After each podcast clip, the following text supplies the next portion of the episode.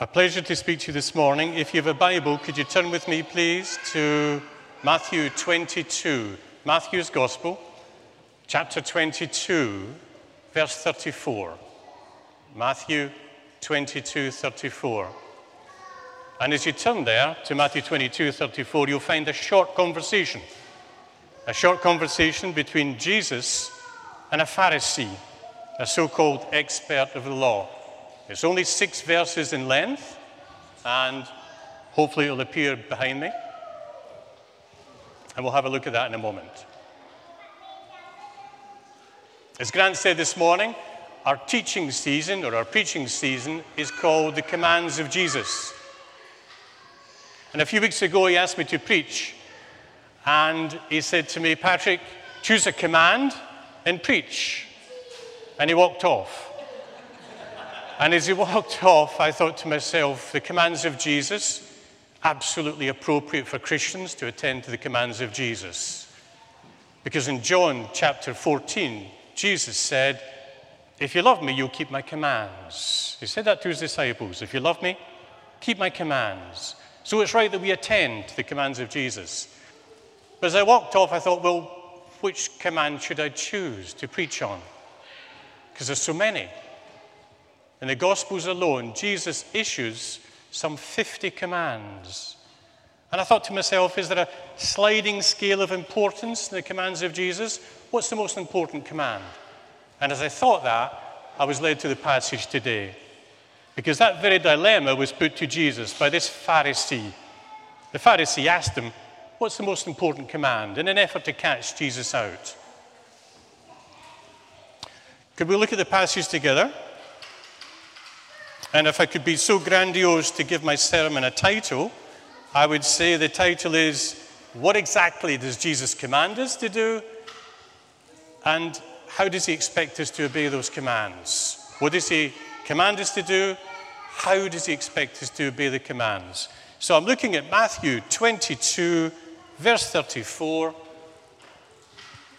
And it says in my, in my Bible, it says, hearing Hearing that Jesus had silenced the Sadducees.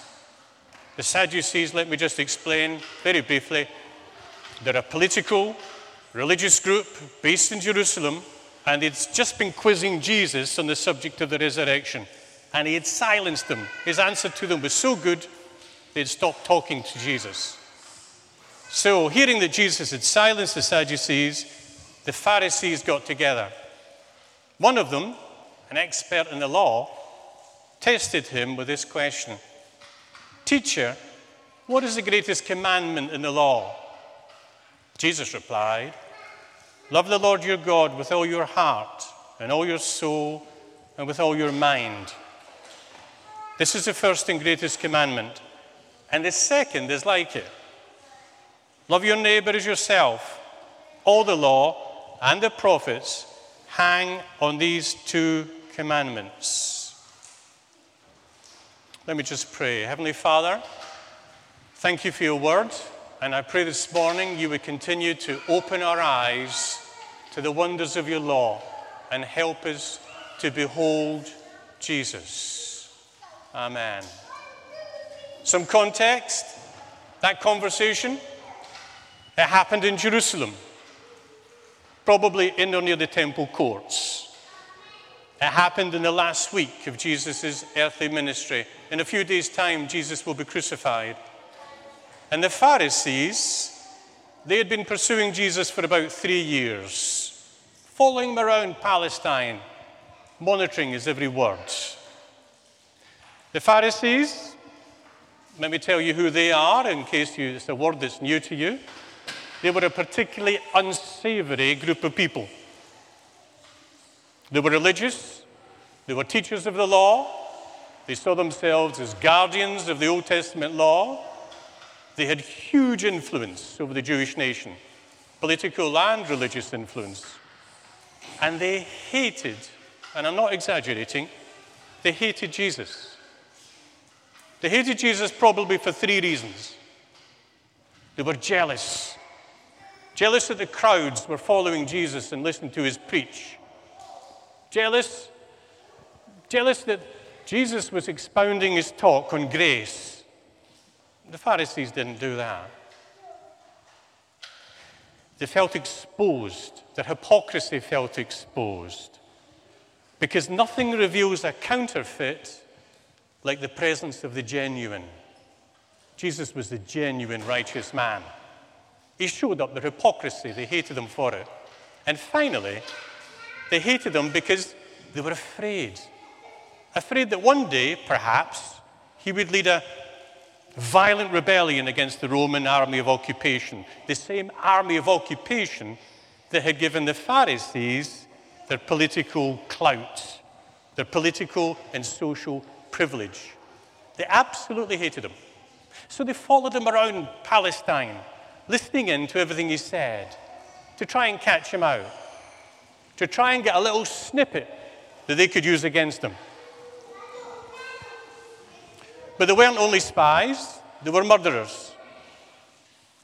Early in Jesus' ministry, way back in Mark chapter 3, we learn that they already had a plan to kill Jesus. They were murderers. So when this Pharisee steps out of the crowd in our passage to pose this question to Jesus, Jesus, who knew all men, realized I'm not just talking to a spy, I'm talking to an assassin. An assassin.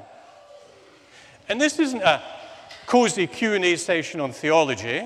It's not a theology debate that we're hearing this morning. Because Jesus realized that if he got the answer wrong in any shape or form in the eyes of the Pharisees, that they might kill him there and then. That was the pressure that Jesus found himself under when he replied. In verse 36, look how the Pharisee, the assassin Pharisee, starts his question Teacher, Rabbi, a title of respect, a title of honor. But he didn't regard Jesus as a rabbi at all. He had complete contempt for Jesus, as did his fellow Pharisees. It was a word of flattery aimed to put Jesus at his ease, catch him off his guard. Rabbi. Then he asked this question Rabbi, teacher, which is the greatest commandment in the law? And as he asked that question, you get the sense, don't you get the sense that he's sort of proud of himself, proud of his question? He's an expert. This is a hard question to answer because he knew in his head that there were some 600 plus laws in the Old Testament, 600 plus statutes. Surely Jesus couldn't find the important ones from the 600 in the book. This could be the question that catches Jesus out. This could be the killer question. But look at Jesus' reply. Jesus said, Love the Lord your God with all your heart, all your soul, all your mind. This is the first and greatest commandment. And the second is like it love your neighbor as yourself. He simply quoted scripture. The first commandment comes from Deuteronomy, Deuteronomy 6 5. And the second commandment comes from Leviticus 19:18. Impeccable scriptural replies that the Pharisee could do nothing about. It frustrated them terribly, I'm sure. Just two commands. Not the 600 plus of the Old Testament, not the 50 plus commands in the Gospels articulated by Jesus. Just two commands. Don't you love summaries? Don't you love summary commands? Only two? I love summaries. I absolutely love them, and I tell you who else loves summaries. Our young people here of school age, who'll be back in school in a few days' time when the sun's shining, they love summaries. I can tell you as a former teacher how much they love summaries. When their teacher gives them five pages of detailed notes on a given topic, and then gives them a summary bullet point list that summarizes the five pages of detailed notes, shall I tell you what they do? They file away their detailed notes in the ring binder. They put it on a shelf to gather dust, and they look at their summary sheet. They look at the bullet points. and they say to themselves, you know what? I can do this. This ain't that hard. This topic ain't too difficult. I can have a right good bash at this. That's what they think. Trust me, I'm a teacher. Now I wonder, I wonder if you're tempted to have the same reaction, a similar reaction to our two summary commands this morning. I wonder if you're tempted to think, you know what?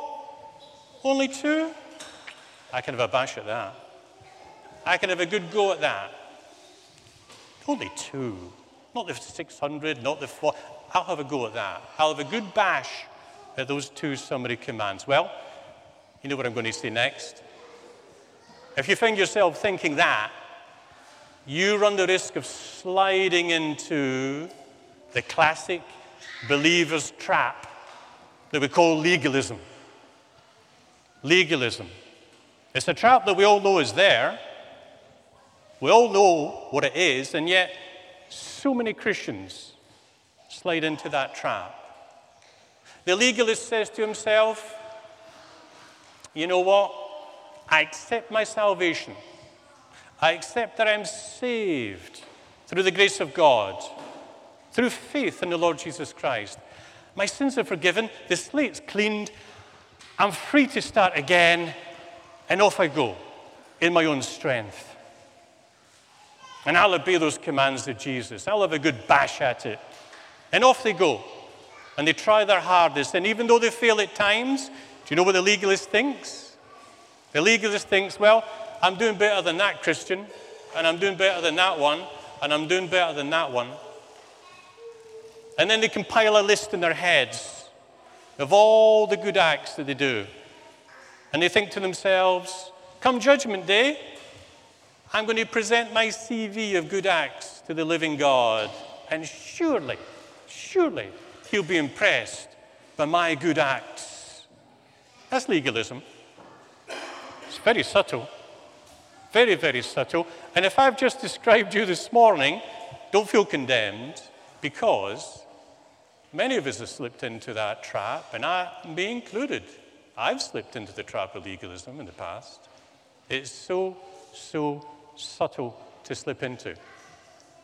But look again at the two commands of Jesus. These two commands, I think, are the ultimate cure for legalism, the ultimate antidote for legalism. Love the Lord your God with all your heart, soul, mind, and strength, and love your neighbor as yourself. Do you hear what Jesus is asking us to do? With every part of our being, with our intellect, our mind, our thoughts, our imaginations, with our will, with our, um, our physical bodies, with everything we have, we must love the living God always. And then just to compound it and make it harder, Jesus says, Love your neighbor as yourself. And maybe you think to yourself, Oh, all of them. All of them all the time. Yes. Two insuperable commands, two commands that we, in our own strength, we cannot do. And yet they are the commands of Jesus. And Jesus said in John's Gospel, if you love me, you'll keep my commands. So, what do we do? What do we do with two apparent impossible tasks to obey? Well, Scripture provides us with a way forward. Could I ask you, please, to turn to Romans 12, verse 1? Romans 12, verse 1, and we'll see how Scripture gives us a way forward. Romans 12, verse 1. Paul's writing to the Romans and he says this Therefore, I urge you, brothers and sisters, in view of God's mercy, to offer your bodies as a living sacrifice, holy and pleasing to God. This is your true and proper worship. Let me read that again. It's a wonderful verse. Therefore, I urge you, brothers and sisters, in view of God's mercy, to offer your bodies, and the Greek is clear. The word bodies doesn't mean your physical body, it means your whole being. your heart, soul, mind, and strength, your whole being. Offer your whole being as a living sacrifice, holy and pleasing to God. This is your true and proper worship. So, Paul has picked up Jesus' first and greatest command. And what he's done is he's prefaced it with the phrase, in view of God's mercy. So, what he's effectively saying is, in view of God's mercy, love the Lord your God with all your heart, soul, mind, and strength. In view of God's mercy. Can I ask you, where do you find God's mercy at its most merciful in Scripture? Have a think. Where do you find God's mercy at its ultimate? I put it to you, it's the same place you find His love at its ultimate, and it's the same place that you find the ultimate expression of His grace. We find it at the cross of Jesus Christ. And what Paul is saying in this verse, and he says it throughout the book of Romans, is that if you want to avail yourself of the power to start loving God, as we know we should love God, he's saying, go to the cross. Go to the cross, meditate on what happened at the cross of Jesus Christ, for there you will be equipped to obey these wonderful commands. I wonder. I wonder if you've ever had the privilege of, of being in the presence of a world class musician when they picked up their instrument and played, with the exception of Tom, okay? I wonder if you've ever been in the presence of a truly world class musician. It's happened to me twice. About seven, eight years ago, I invited a violinist into the school where I was the head teacher. He came from the Birmingham Symphony Orchestra, one of the top orchestras in Europe. And the guy came into school to deliver a master class to our GCSE music pupils. And I slipped into the classroom because I'm a nosy head teacher. And the guy taught his lesson, gave some appropriate advice about their forthcoming exam, and then at the end, he picked up his violin and he said, Would you like me to play something? And we said, Yes, please. He stood in the middle of the room. We gathered round. I don't know what he played. I don't know much about classical music, but my, what an experience. The music filled the room and literally took our breath away. It was an amazing experience. When he finished, we applauded.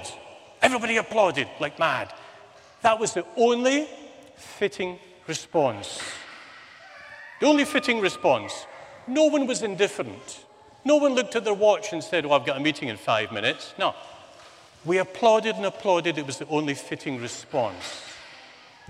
23 years ago, at my mother's funeral service, my brother, Francis, stepped out of the pew. My brother is a top flight musician, violinist. He stepped out of the pew, picked up his violin, and he played something that he had written for the occasion. He called it a Celtic lament. A Celtic lament. And he played a piece of music which again left us, left, left us agog, left us astounded. It was so beautiful. When he finished, we sobbed we cried. I cried. Everybody in the room cried because that was the only fitting response. No one was indifferent. It was the only fitting response. Now, as believers, as believers, when we draw close to the cross of Jesus Christ and we start to take in the beauty of God's love, mercy, and grace there's only one fitting response. When we consider the cross, when we consider God who stayed Abraham's hand in Genesis 22 He stopped Abraham from sacrificing his son. But the father, as he saw his son climb Calvary's mount, stepped to one side and let his own son be slaughtered. Tortured, beaten, and then nailed to a cross, nailed to a tree, to die of asphyxia, to die of suffocation. Jesus died of suffocation because the act of breathing or exhalation was simply too painful for a human body to endure. That's why he died. When we stand before the cross and we remember that his spiritual torment was so much worse than the physical torment I've just described. Why? Because Jesus on Calvary's cross bore humanity's sin, your sin and my sin. He bore our sin and the terrible wrath of God against that sin, the terrible judgment of God. Isaiah, centuries before, prophesied that Jesus was pierced for our transgressions, crushed for our iniquities. Brothers and sisters, he was crushed to dust. Physically crushed, emotionally, psychologically, spiritually crushed. And we remember why he did it. He laid down his life in obedience to the Father, but he also laid down his life of his own accord. Why? Because he loved us. That's why Jesus did it. He loved us. Not that we deserved his love, we deserved his judgment. Because the wages of sin is death. Our sin deserved only judgment. But he died. He died to save us, and it was therefore all grace, unmerited love, undeserved favor. That's why he died. And then we remember when he said those words, it is accomplished, which I think is a better translation than it is finished. What did he accomplish? What did he accomplish for you and me? The complete forgiveness of our sins. All of them gone. Clothing in his righteousness, the righteousness that he had earned as a perfect man as he walked the earth.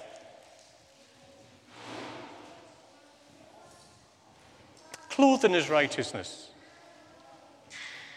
What else did he earn for us? He made us dearly loved children of God, gave us peace with God where we had enmity with God.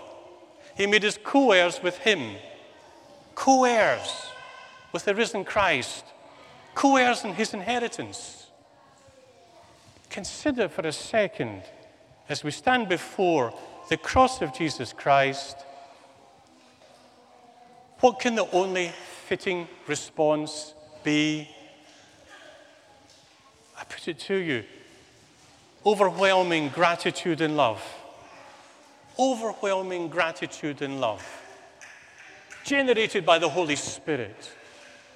And Scripture says, let that power, that love, that Holy Spirit power, let that compel you to start loving God with all your heart, soul, mind, and strength. Let that compel you to start obeying God. Not because you're a legalist, trying to re earn your salvation. Not because you're scared of God, you think He's coming after you with a big stick. We obey God because we love Him. We can't stop ourselves obeying God. We can't stop ourselves obeying the God that we love and that we want to please. That's why we love him. John Newton, that wonderful, wonderful writer of Christian hymns, says the following Our pleasure and our duty, though opposite before, since we have seen his beauty, are joined to part no more. He says it so well. Our pleasure and our duty, though opposite before, since we have seen his beauty, are joined to part no more. In John's Gospel, Jesus says, If you love me, keep my commands. As Christians, we know that, don't we? But we must never forget, as Christians, never forget that if we want to keep Jesus' commands, we need to start by loving him. That's the starting point. Now, if I may, can I share with you, can I share with you a tip? Okay, it's worked for me over the last few years. And I'm sharing it with you. You can accept it or reject it. Here's my tip. I make it a habit every day in my prayer time to draw close to the cross of Jesus Christ. And I meditate on it during my prayer time. For it's there that I find the heart transforming, spirit filled grace that equips me for the day to obey the living God. Let me couch that in theological terms. Just as we go back, just as we went to the gospel, the cross and resurrection of Jesus Christ, for our salvation, I'm asking, go there again. Go daily to that same place for your sanctification. Honestly, it works. I've got only a few minutes left, folks, and I'm going to be very, very brief to say three things about the second great command of Jesus. Remember the second great command? Love your neighbor as yourself. I'm going to say three things. Number one, that command, that second command, will flow inevitably from the first command. Number two, in Scripture, when Scripture talks about your neighbor, it's invariably about someone in need.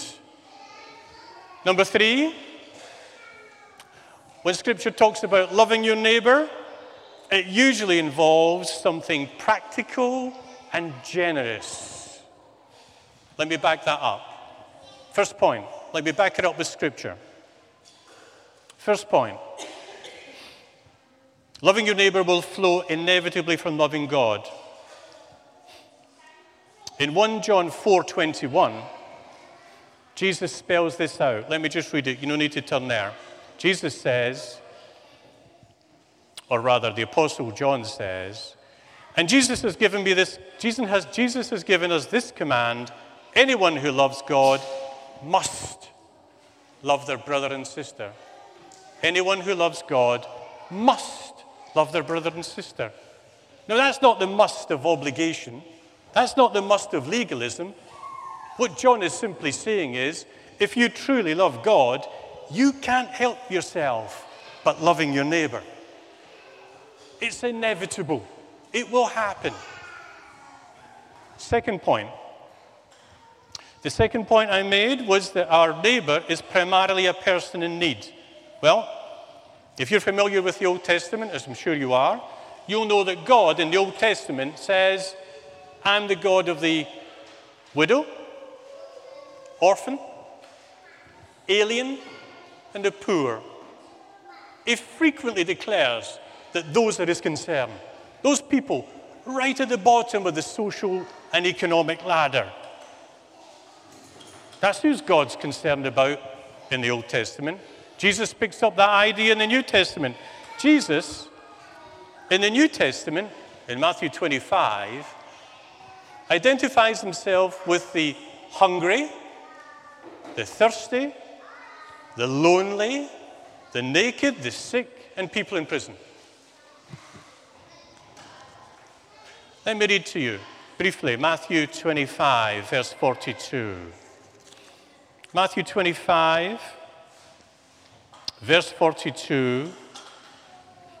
Jesus is talking to a group of people who actually thought they were believers. And here's what he says so, Matthew 25 42, he said this I was hungry and you gave me nothing to eat. I was thirsty and you gave me nothing to drink. I was a stranger and you did not invite me in. I needed clothes and you didn't clothe me. I was sick and in prison and you didn't look after me.